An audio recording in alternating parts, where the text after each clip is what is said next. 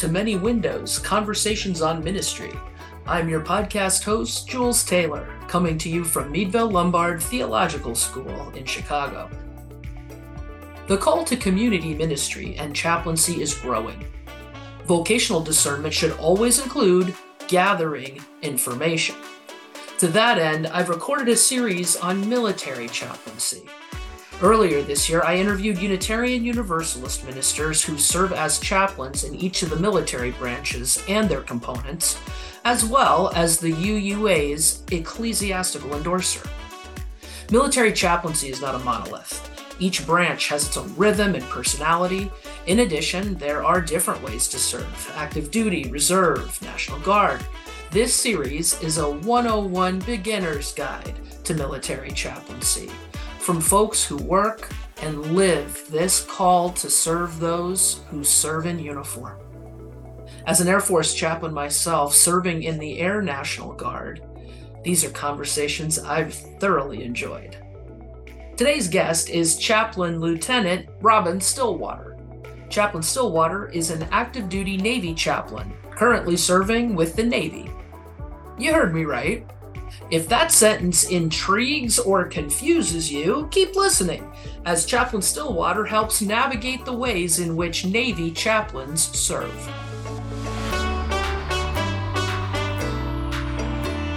Robin, welcome. It's great to have you here. Thank you. I'm so excited to be here. I appreciate you having me. Oh, yeah. It's great to have this kind of conversation. So uh, let's just jump right in tell me so you're an active duty navy chaplain. What made you interested in this in this career path and this vocation? What got you interested in this? I, I, this was not something i ever thought i was going to be doing. You have to know my parents met walking across the country to try to end the cold war. It was it was the global nuclear disarmament march. Mm-hmm. uh, and so i i come very much from like an anti-war mm necessarily say anti-military but but it would probably be accurate sure. kind of kind of background and uh, like i was protesting the war when i was 10 uh, mm. uh, like on the streets kind of protesting the war so never thought that this is the route i would go mm-hmm. but when i was in seminary there was a recruiter who came to visit us from the mm-hmm. navy and I, I went to hear his presentation, and one of the things he talked about was this chaplain candidate program. Mm-hmm. And one of the things he said, which turned out to be entirely accurate, is that you can try this program out with no obligation on either side.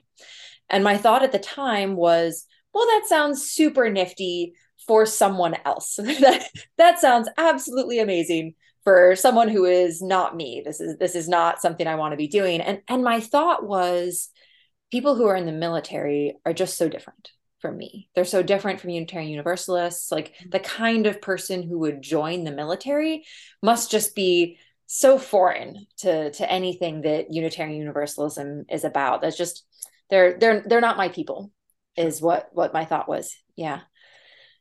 And it kept coming up as it mm-hmm. does and kept coming up and kept coming up and i kept pushing back you know those people are not my people and then one time when it came up and I pushed back, I heard a voice in my head. Mm-hmm. And mm-hmm. the voice in my head said, just because they're different from you, does that mean they don't deserve your ministry? Wow. And uh, yeah, the, the voice was not mine. And I pretty solidly maintained that it was the voice of God. Mm-hmm. And that that was it. I, was like, okay, like I hear you. I, I I hear what you were wanting me to do. And I, I called the recruiter the very next day and and that's really where the joint journey started. Uh, and i think it, it can be a little bit tricky because that definitely felt like a call to start this journey mm-hmm. but it, it, could have changed anywhere in the middle. Sure. Right. So yeah you i mean you, you have your job moment right? Like i don't want to go there. Those aren't the people. What are you talking about? That's not no. Oh mate. Okay. Let's give this a shot right so that i think i was going to ask about the the candidate program then so you're in seminary and i know each of the branches have candidate programs and all of those programs are different so yeah. this is specific in, in terms of how the navy candidate program works what what was it like doing school at the same time that you're working your way through the Navy system? How how was that? I think it's important to start by saying that these things tend to change. So I will tell you about sure. my program candidate officer program. Okay. And it, it's possible that it has changed slightly since I started. As far as I know at this point, it hasn't. That this is approximately still how it goes. Sure. But you know, it, it's possible it's different now. So the way works, we can put we can put that in the notes too. We can put that in the notes. This is as of this recording of this date. Yeah, yeah, yeah. Because you know, if there's the thing with the military is it is always changing. yep. So the way it works is you have to do a bunch of paperwork and the most difficult of that paperwork and the, definitely the most time consuming of that paperwork is all the medical stuff. They do a really comprehensive medical background on anyone who wants to join the military and any kind of issues that you had in the past you have to provide supporting documentation for which means for for people who are in you know their late 20s early 30s you have to go back 10 ish years trying to get all this medical documentation and you you go visit this place called MEPS uh, and i have no idea what that stands for but it's the medical something something that right. you go to visit. And it's, all that that is the same for all branches. We all do a whole lot of paperwork a whole lot of background medical stuff a whole this piece is this is all of us that do this also enlisted and act and uh and officer too yeah yeah, and they all go to the same one. Like the MEPS yep. that I went to was actually on an army base, even though I was going Navy because that that's just the closest one. So that's yep. the one that I went to, and and it doesn't matter because they're all approximately the same. Yep. uh, so it was a lot of time, a lot of paperwork, so forth and so on. I think for me, from the time I started my paperwork to the time I like raised my hand and actually commissioned was about a year, maybe a little less, maybe maybe more like six to nine months but I wasn't uh, so much of it depends on me and how quickly I'm getting that paperwork and stuff in. And I was going to seminary, so it, it wasn't like my top priority. Sure. I could it could have gone a lot faster if I had had better documentation of my own medical paperwork or had prioritized contacting doctors and, and doing all of that. So we we do all the paperwork, we take all the time. It's a pain in the behind, but you eventually get it done. and then I raise my right hand take the oath of office and uh, then i'm i'm an inactive reserve member of the united states navy that doesn't usually mean that much for me it meant that like once a month i was supposed to send in a form saying you know i haven't been arrested i haven't broken anything yay we're good to go and then you get to do some several week long active duty things so for me I, I did a boot camp and then i did a chaplain specific training. Mm-hmm. And uh, most of the time, you then also do an OJT on the job training where they mm-hmm. send you to some sort of base, some sort of ship, who whatever they have available at that time, kind of kind of who knows. Sure. And you get to follow a chaplain around and see what a chaplain does inside of this kind of circumstance and inside of this job. I did not. Yeah, go ahead. Sorry. I was going to ask. So, is that all happening because you're going to seminary at the same time? Had you graduated? Is this in the summertime that all those multiple weeks and boot and your you know boot camp and training, or is that happening alongside you know your semester classwork? How did that work? So it happens for me. It happened in the winter and then in the summer yeah okay. they they do them at times when schools are on some sort of break gotcha generally helpful. to make it kind of easier it, okay. it can get tricky for unitarian universalists depending on what you're planning to do about cpe sure. because cpe also usually happens in the summer i mm. got lucky i did a program an extended unit that was throughout the year so it, it wasn't a problem gotcha. for me but it, you know it's the kind of thing you got to plan carefully logistics and scheduling is going to be a thing which ultimately is going to also be a theme to, to navigate that through a through an early process is good practice because that is going to be part of the rest of your career as well is navigating logistical issues and things and how how does this work when the timing isn't working so anyway just as as a foreshadowing doing it during candidate time and learning how to i think how to uh, tolerate those levels of hurry up, wait, hang on, this isn't work driving with my life. How do I make this work with relationships, school, whatever? That's just part of the career field, I think. I think so too, and and I also, you know, I, I had all this time that I was a minister and not an active duty military chaplain. We'll we'll we'll get to that part of the journey a little later. Excellent. But but in my experience, that's not just a military thing. There there's some of that in the civilian world too, and True.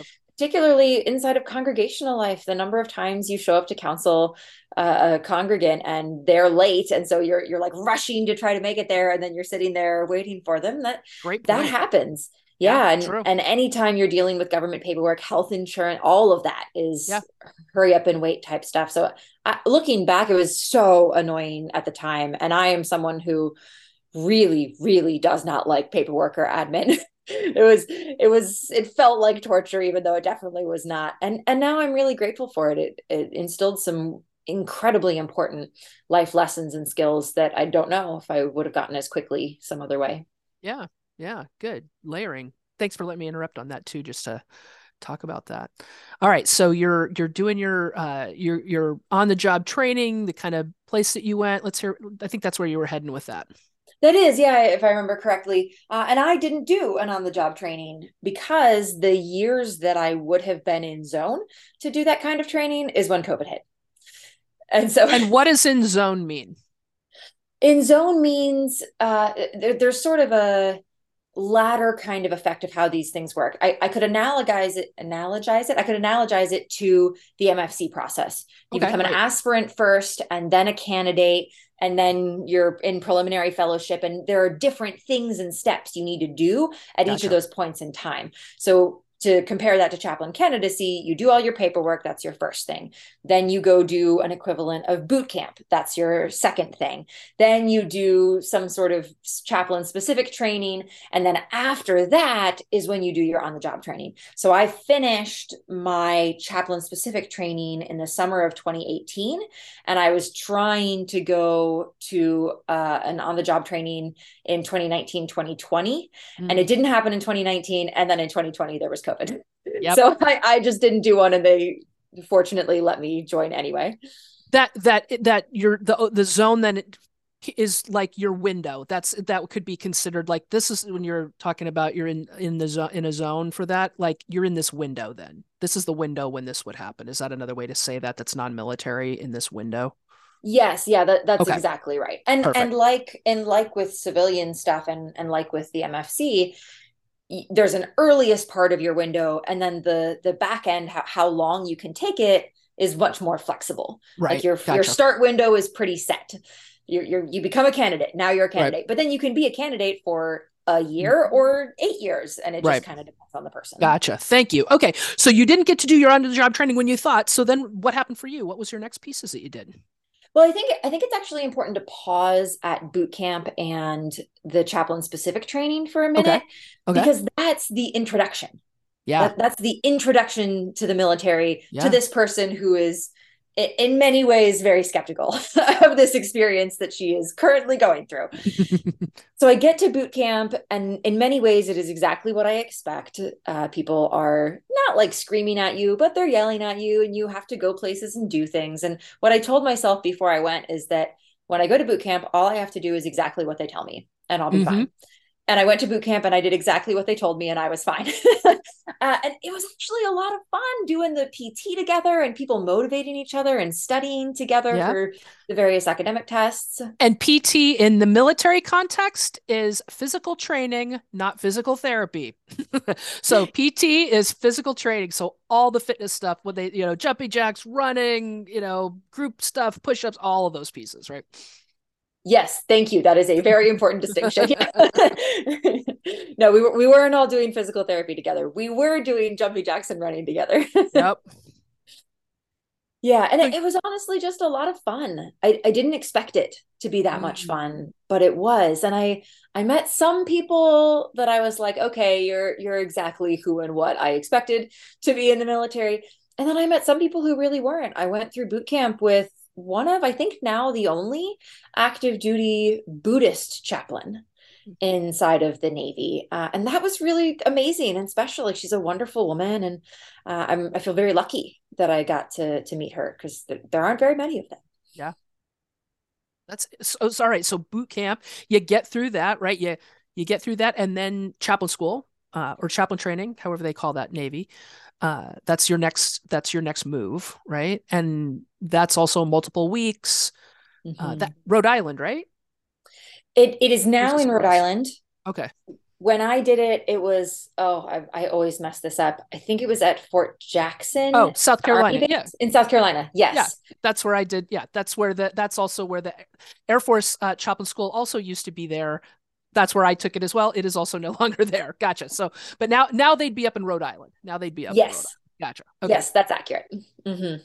Yeah, and when I went through, it was four weeks as the the first little bit. And keep in mind, for those four weeks, I am getting paid as an active duty service member. So I'm getting paid what I would be if I joined active duty, mm. which for someone in seminary, I got paid thousands of dollars yeah. for a couple of weeks worth of work.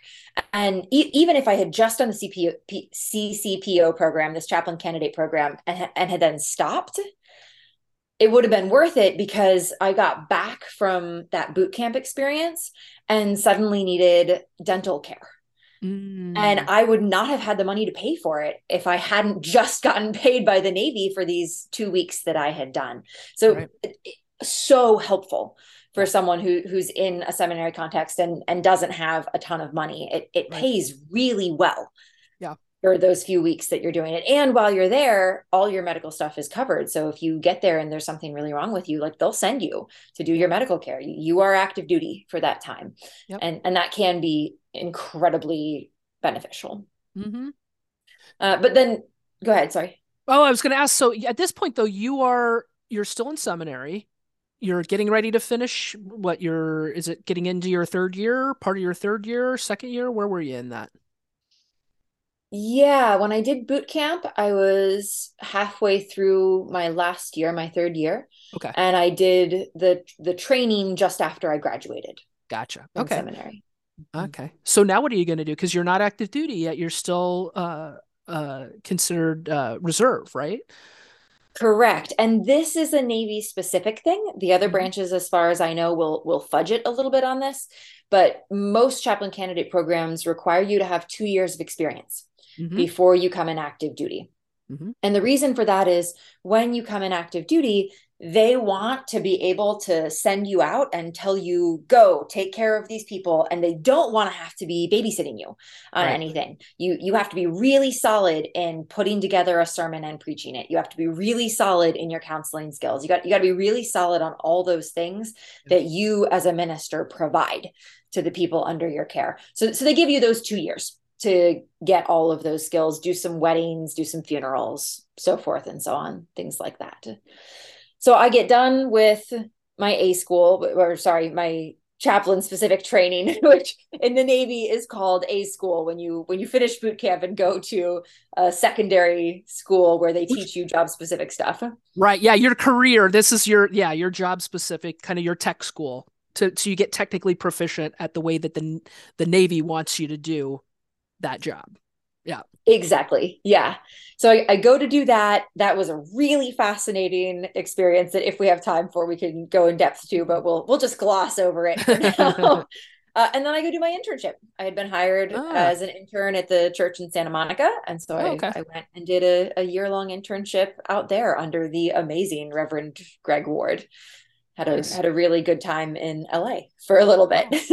wow. wow. Right and and while you were in that internship did you have to go back and do did you uh, drill? Did you how that or that's the period that you kept writing back saying nope haven't been arrested. All is good.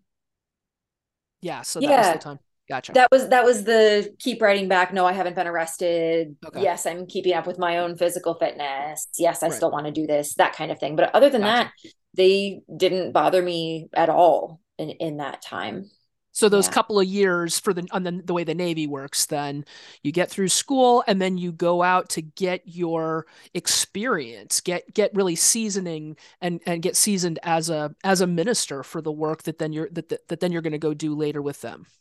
Yes, and normally that's when you would do the on the job training, the OJT. Gotcha. But you know, because of my circumstances, I didn't. right. So your internship was in there. So now you're getting also you're getting the pieces that you need to go see uh, the MFC too. Yeah. Mm-hmm. Yeah, exactly. And so I, I finish up my internship and then I go do a CPE residency for uh-huh. complicated reasons. I, I, go back to New York City because I went to seminary in New York City. And I go back to New York City to do my CPE residency at a Veterans Affairs hospital there to try and and start immersing myself. Like, like at that point, I was like, all right, I'm I'm pretty sure I'm going to finish up with all of this and then go active duty in the military. So I should probably try to start getting a little yeah. bit more about this culture, start learning the acronyms, things like that. So I was at Brooklyn VA Hospital. I don't know how do we know that? Did, I don't know that we knew I I also did my residency at the VA in New York City. I don't know that we've ever had that conversation. Oh my gosh, we have not. That's amazing. All right. I know I know Brooklyn. I know New we, yep, we have we have uh trod the same boards there. Yeah. Yeah. All right. Yeah, residency is a great thing to do in, in these in between places too, all just for so many reasons. That and and uh, yeah, if you're, I, I did it for similar similar reasons. I did my residency at the VA, also wondering, is this going to be a community that I'm going to be able to gel with? Are they going to be interested in me? Am I going to be interested in them? And that that residency piece at the VA really helped helped begin to kind of get my feet wet and and considering, oh, you know what? I think I do have an affinity for this. I think this might be an okay thing. Yeah. Yeah, absolutely. And I wasn't sure at the end of mine if I was like definitely active duty or but I, but I was also really loving VA chaplaincy and I was like, well maybe I could just be a VA chaplain. That would also be pretty cool. Sure. Uh, obviously I ended up going one of those directions and not the other. but it but it was overall just a really affirmative experience. Mm. And I, I arrived there, keep in mind, in the fall of 2019. And so and it's a year long program. So I am at the Brooklyn VA when COVID hits. Mm-hmm. And the VA system in New York has several different hospitals in that are all part of the same system. And they decided that the Brooklyn hospital was going to be their COVID hospital. Was, was going to they were going to turn the whole hospital just COVID quarantine the entire hospital. And that really changed my CPE experience because, sure. because of course it did in all the ways that COVID changed absolutely everything. And it, it really gave me hands-on experience with how do you handle it when everything changes really suddenly, particularly mm-hmm. in a chaplain type setting. Mm-hmm. And that you know all, the covid type stuff that we all went through and experienced and that's really really helpful in dealing with chaplaincy in general. Because mm-hmm. you never know when things are going to change. That's right. That's right. And and the the extreme and intense needs that again the the hurry up and wait that okay now we need you right now. Now go away. We got this other stuff to do. Oh wait come back. We need this. Yeah that's definitely a part uh, in hospital work for sure and in other in other ways of of of professional chaplaincy too. So yeah. uh so on this eventually you wound up deciding active duty was the was the place. You get through the mfc you get those those next levels and layers that you need on the on the civilian professional side and then you decide huh? Mm-hmm. uh active duty's the way? Was that right out of out of that or did you serve a congregation for a little while first? What happened I didn't serve a congregation. I moved to Chicago, which is where my now husband was then currently stationed. He was ah. an active duty Navy chaplain, and oh. and it, we didn't really want both of us to be in at the same time for a variety of complicated reasons. But we knew we wanted to be together, and so mm-hmm. I moved out here and I took a job at a hospice, working as a chaplain. Oh, okay. And I did that for a little while first, but but even as I was doing that, the plan was eventually I will go active duty. We're just not sure exactly when it's going to happen. Gotcha. So, what's it like then to be an active duty an active duty Navy chaplain? What is it that you like about your job? What, tell me about that. I think when people think of Navy chaplaincy, they think of ships because sure. when you think of the Navy, you think of ships. Absolutely. And that's, that's what all the commercials have on. That's what they focus on in the commercials, right? It is it's true that is that that is what is in all of the commercials is different kinds of ships and doing different things on ships and that is a big part of being in the navy in general especially for people who are enlisted because people who are enlisted are only in the navy for hmm. chaplains it's a little bit more complicated because okay. the department of the navy is actually over the navy and the marines and the coast guard and they're they're the enlisted don't go back and forth between those three branches but the mm-hmm. chaplains do The chaplains serve all three. So if you're going to be a Navy chaplain, you might get stationed on a ship. You also might get stationed with the Marines. You also might get stationed with the Coast Guard. You also could get stationed with airplanes. So, so let me ask you, Julie, uh, which country in the world has the the well? So, so the U.S. has the absolute biggest air force in, the world. We have the the biggest, most comprehensive air force. Do you know what is the second largest air force in the world? Off the top of my head, I do not. It's the United States Navy. Ah, so okay, so branch. So we have both. The branch. oh, do trick question. All right. trick question.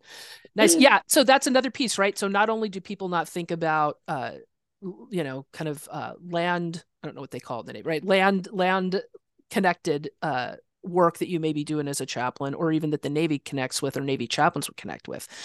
But yeah there's you know i mean listen uh, top gun right? Like that's another another big uh, thing that a lot of people know. If they don't know anything else they about navy in terms of flying it would be top gun right? So yeah aircraft absolutely. Something's got to land on those aircraft carriers. There's a reason yes. that you have those yep and so there are air stations that are stationed on the shore mm. and then there are what we call shore commands for the Navy mm-hmm. that are places where there are sailors and where they need chaplains, but where there aren't any ships. And right. so there are so many options of mm-hmm. what you could be doing as a Navy chaplain. And that is, in fact, one of the things that I really like about it is that right now I'm with a shore command. Mm-hmm. But my next tour will almost certainly be either on a ship or with the Marines and I'm so excited for that. Like it's so wow. different, such a different opportunity, different pace, and and it keeps things interesting. It keeps things exciting.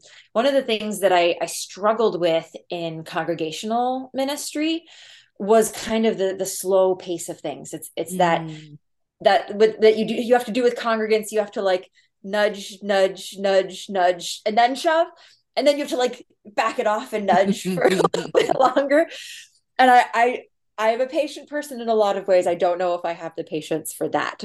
Yeah. And then something you said that that is coming back to mind as we're talking of the are these going to be my people? Mm. In my seminary, I was really worried because I I love Unitarian Universalism. I love Unitarian Universal Unitarian Universalism so much. I believe in our religion. I believe in what we offer. I believe in what we're doing in the world. And I was not sure that Unitarian Universalism liked me all that much. Mm. I, I had deep concerns about who I was and what I wanted to do with my life, and this what seemed like kind of toeing a party line in Unitarian Universalism that didn't always vibe well with me, mm. and that hmm. I didn't always enjoy. And just as a as a really quick, easy example, I preach my sermons extemporaneously. Mm-hmm. I don't have mm-hmm. anything written, and they tend to be very passionate and emotional, um, and and still you know factual. But sure. but I have sort of a fire and brimstone without the fire and brimstone type gotcha. style, and uh, that that didn't always seem to be particularly accepted inside of our denomination. As like a very small example, there are lots sure. of other more personal, painful ones and so when when i joined the the military and when i was doing that i was like oh like this is a place where people get it where i don't have to be as patient there, there's that hurry up and wait but there's also i can do immediate change and, and impact people in real time before i became a chaplain i was an emergency room nurse and mm. oh okay so before not just chaplain before before seminary this is your pre uh seminary even uh, career. Interesting. Yeah, that's going to give a yeah. different pace.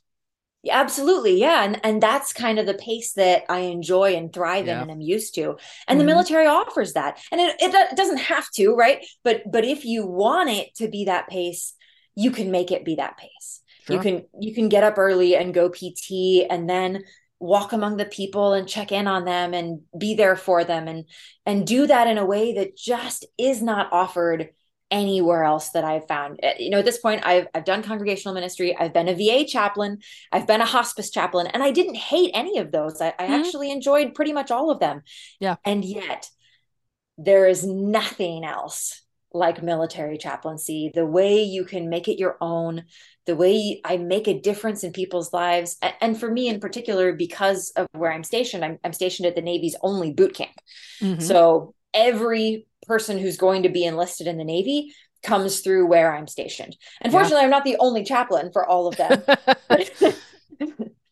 right and that's a really interesting ministry in and of itself and all the branches have a, have a boot camp an enlisted boot camp right all of them do and all of those all of those uh, locations have chaplains in particular a lot of times uh, i think in different ways active duty is a little different than guard and reserve particularly guard uh, chaplaincy this way but a whole lot uh, um, how am i going to put this somebody else had said this to me years ago and i think this really makes sense um, certainly active duty military chaplaincy is young adult ministry yes. a lot of young adult ministry so the young adult mm-hmm. ministry especially if you're going to talk about at those at those boot camps where you're doing all those that enlisted not everybody is a young adult there but the overwhelming majority of the of the troops coming through are young adults. So what a great opportunity for them to be able to engage with unitar- a Unitarian Universalist chaplain uh, yep. uh, at that really transitional, vulnerable, exciting, overwhelming time of their life.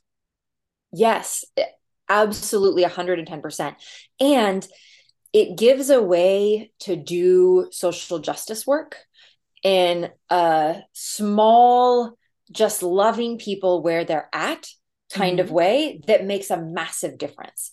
Yeah. So tell me, explain, talk a little more about that. That's cool.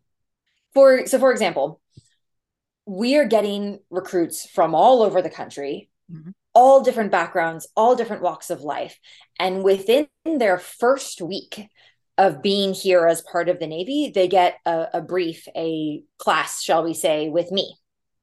And I get to introduce them to Navy chaplaincy. I tell them about how chaplains are 100% confidential. I tell mm-hmm. them about our services that we, like our religious services that we offer each week. I talk about my job, so forth and so on. And then I have an opportunity, I, I have a bit of time where I can just sort of talk about whatever I think they might want or need to hear. And one of the big rules at boot camp is no sexism, no racism, no discrimination of any kind. And that opens up for me this door of being able to talk about how no matter what your background, no matter where you come from, you're going to meet people in the military who are Black and who are Asian and who are Latinx and who are trans and who are gay.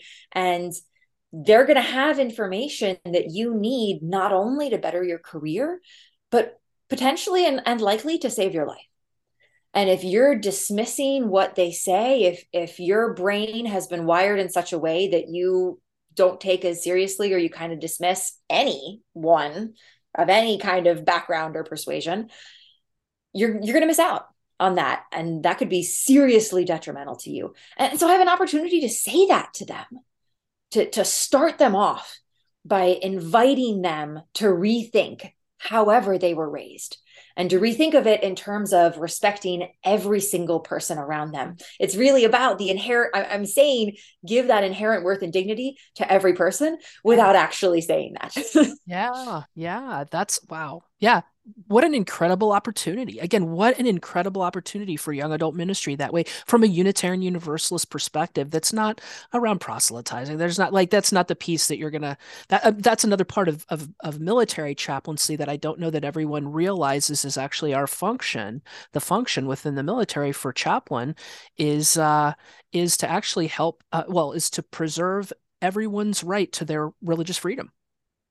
Yes, every single person's right to their religious freedom. Right.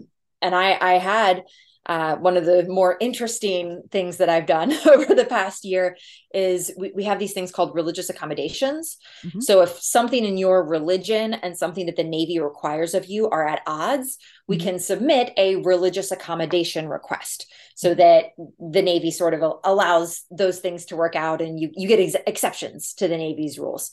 And the most interesting one I have had is someone who considered surfing, the act of surfing, to be their religion. I had never heard of this. This isn't on any list anywhere. Right. Yeah. There, there's, there's no official surfing religion, but for this person, that that was their religion. They had been doing it every day for years. They found awe and peace and wonder and all of those spiritual religious things and congregation and doing it with other people and fellowship. Mm-hmm. And so they they really had a, a, very good argument for it to be their religion. And uh, the religious accommodation didn't end up working out for a variety of reasons. But one of my jobs yep. was to support that person in their religion. That's right, and to help them articulate that, and to, and our part of the job again of a military chaplain is actually to protect everyone's to be able to exercise uh, that that uh, free exercise of religion clause uh, within the Constitution. It's a constitutional requirement, and that's the subject matter. One of the subject matter experts. I mean, chaplains are that for the military. Uh, mm-hmm. which is not necessarily most people don't necessarily know that that's one of the reasons that there are chaplains that wear uniforms. Yeah. And and not civilians that come in to provide like worship. That's not it. It's these other pieces that are really really uh remarkable really remarkable yeah, because just as different religions have different cultures and politics that play into them, you know, Unitarian Universalists are different from mm-hmm. United Church of Christ. We can be very similar in a lot of ways, but sure. we have our own systems for doing things. So, too, the military has their own systems for doing things. Yep. And the chaplains that are there are there to help people navigate those systems to preserve their religious freedoms. And that's really something you want to be done by by someone who's in it with you. Yeah, absolutely. So, is there anything like think? Um, what do you wish you'd known earlier as you were working through, whether it be the chaplain candidate program or even after that? When you are, are there things that you wish you had known, classes you wish you had taken, anything that that like uh, knowing what you know now and could whisper into your earlier self's ear? Ooh, I know I'm going to get there eventually. This might help me get there, or when I'm there, it might might make things a little easier or better, or I might be more prepared. Anything? Well, I, I think I got particularly lucky. And for me in, in my theology, I would say I was guided in my mm-hmm. seminary experience because mm-hmm. I my concentration was in interreligious engagement and ethics. Oh, okay. And that really set me up really well. One of the reasons that you you ministers in particular are good military chaplains is because we're essentially interfaith chaplains. Inside of the military, we wear a cross. So we are considered to be Christian chaplains. And there are very good reasons for that. It opens up a lot of doors for us.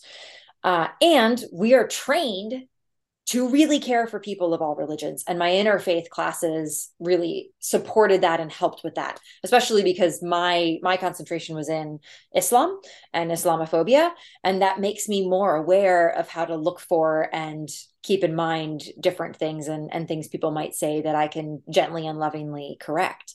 Uh, and then uh, CPE residency, there there's just no replacing a CPE residency, and it it, it was unbelievably helpful. Uh, I would not be the pastoral counselor that I am today without a CPE residency. I, I can't recommend it highly enough. Yeah, yeah, and and that's oh boy, just about any any any specialty within ministry, wherever that vocation calls, that's the CPE residency is is gonna is just so helpful. It just helps build. It's the building blocks, right? It's building blocks you can build from. So that's great. Yeah. Um, what do you love? I mean, I've, I hear, I mean, I hear the excitement. I hear, I hear pieces of it. Is there, but I don't know that I've asked. What do you really, what do you love about your job? I love about my job how much I get to make a difference, mm. and and how much I can kind of see that happening in ways that you do get to do in an outside ministry, but not nearly as often.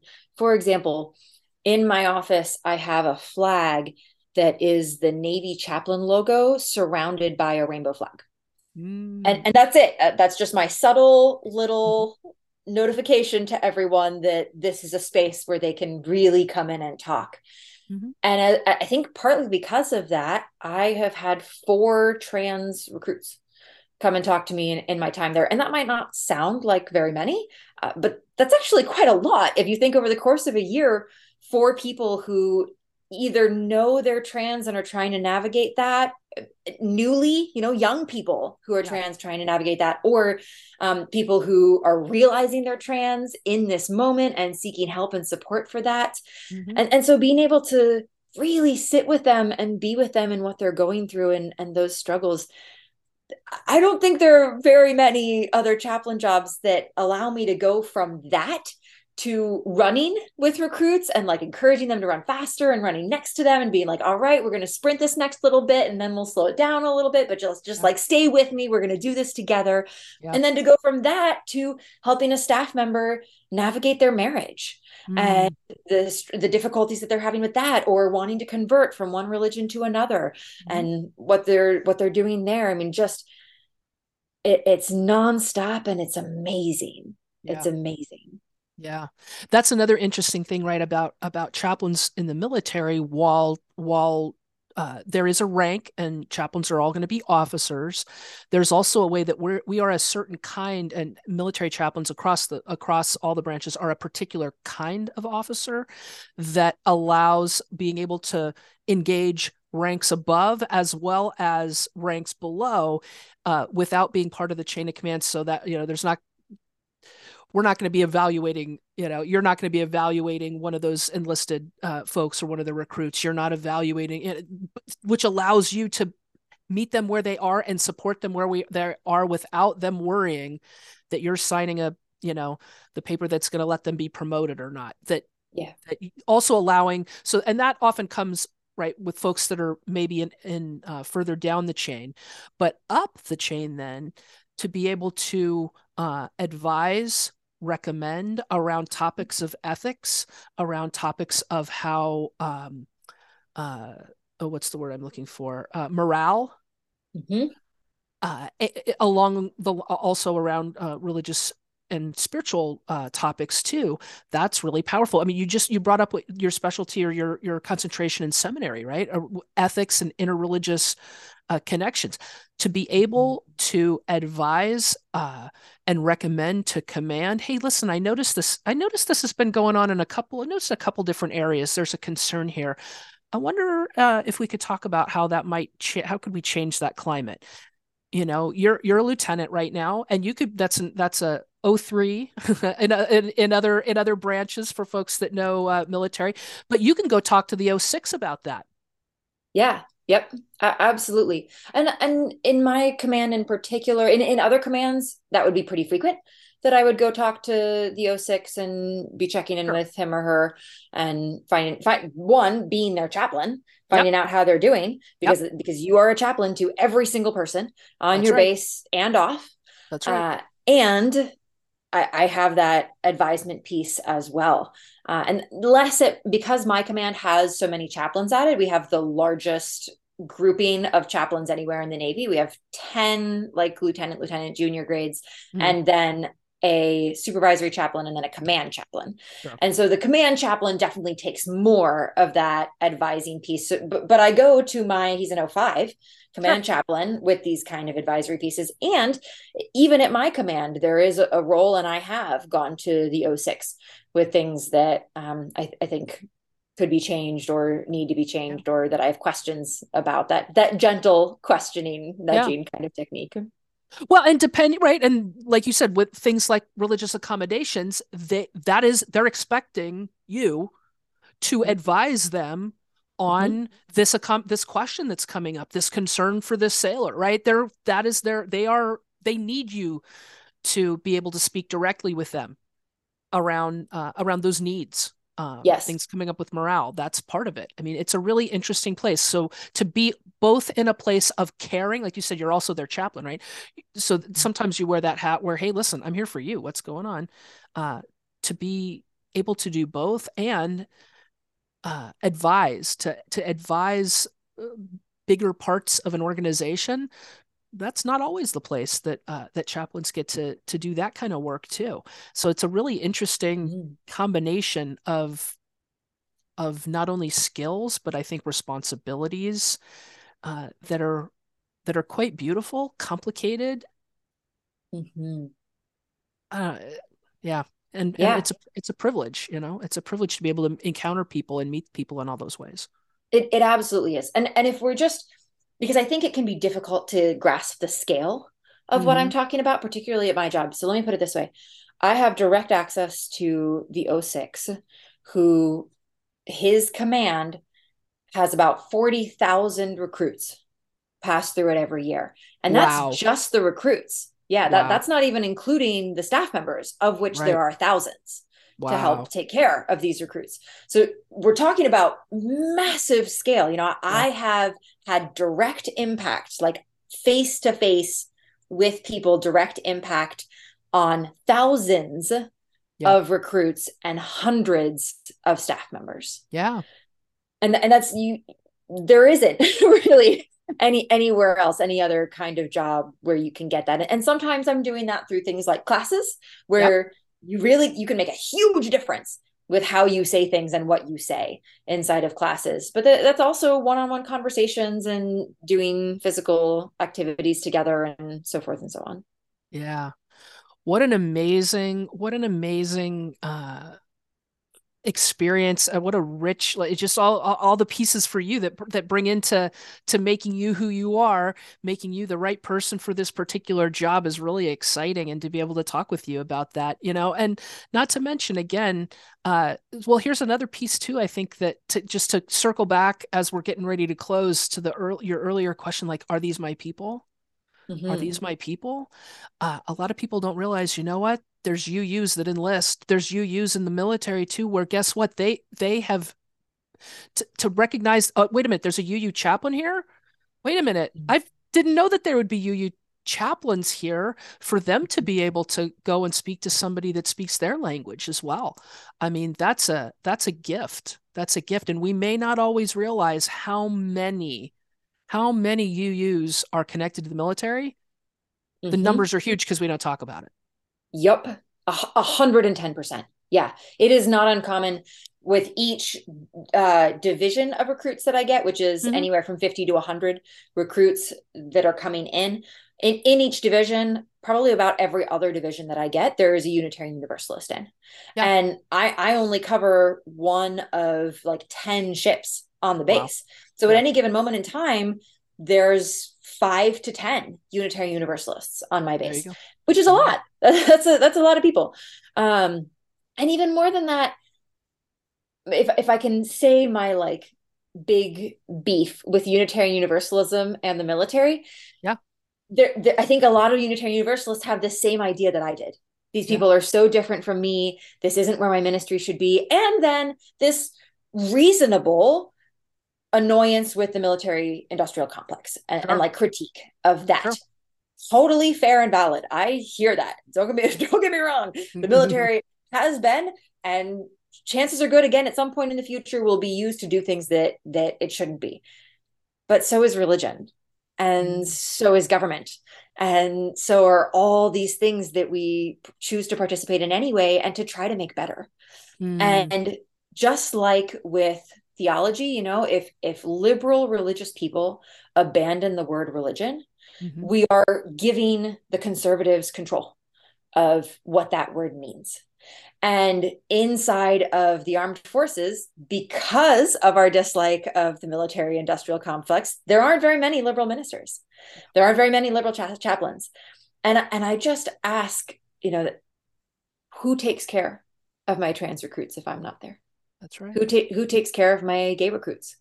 Who takes care of my recruits who want a liberal religion? Who who takes care of my recruits who need that love, like like that in in that way? And so the the more we abandon it, the less of a say we have. If you if you want a seat at the table, you got to be at the table. Mm-hmm it's been so great to have this conversation. I mean, we've known each other for a bunch of years, and here we find out new things and things we haven't covered, pieces there. So it's really fantastic. Thank you so much. Thank you for what you do. Thank you for continuing. It is uh, particularly where you are right now. Oh boy, up early, long hours. This is a this is a this is a high energy, high ops tempo, particular uh, uh, assignment that you're on right now. So I thank you for taking your time to do this and uh, uh, just it's it's really great. It's it's great to know you. I'm so glad to hear about all the Navy pieces too, right? Because uh, all the branches are so specific, and I think you did a great job of giving people an idea about what what kind of an incredible incredible ministry in life this could be. Thank you. And if, if I can do a shameless plug, let's if do it. you listening to this want to meet me and want to learn more about Navy chaplaincy or military chaplaincy in general, one of the special things we do is a program at our base where you can come and tour base with other chaplains, meet some chaplain recruiters, get some answers to your questions, just kind of see what it's like. It, it's like a one day on the job training that's right experience and i would absolutely love to have people come to that they, that's please. great i went i went and did it last fall just as just to be able to talk with people. It was fascinating. It was so rich and wonderful. What a great group of people. And what we'll do is we'll put information about how uh, how folks can can contact in the show notes about that. So we'll be able to have a way uh, via the show notes to be able to connect. So again awesome. thank you so much. I appreciate your time. Thank you, Julie, and have a wonderful day. You too.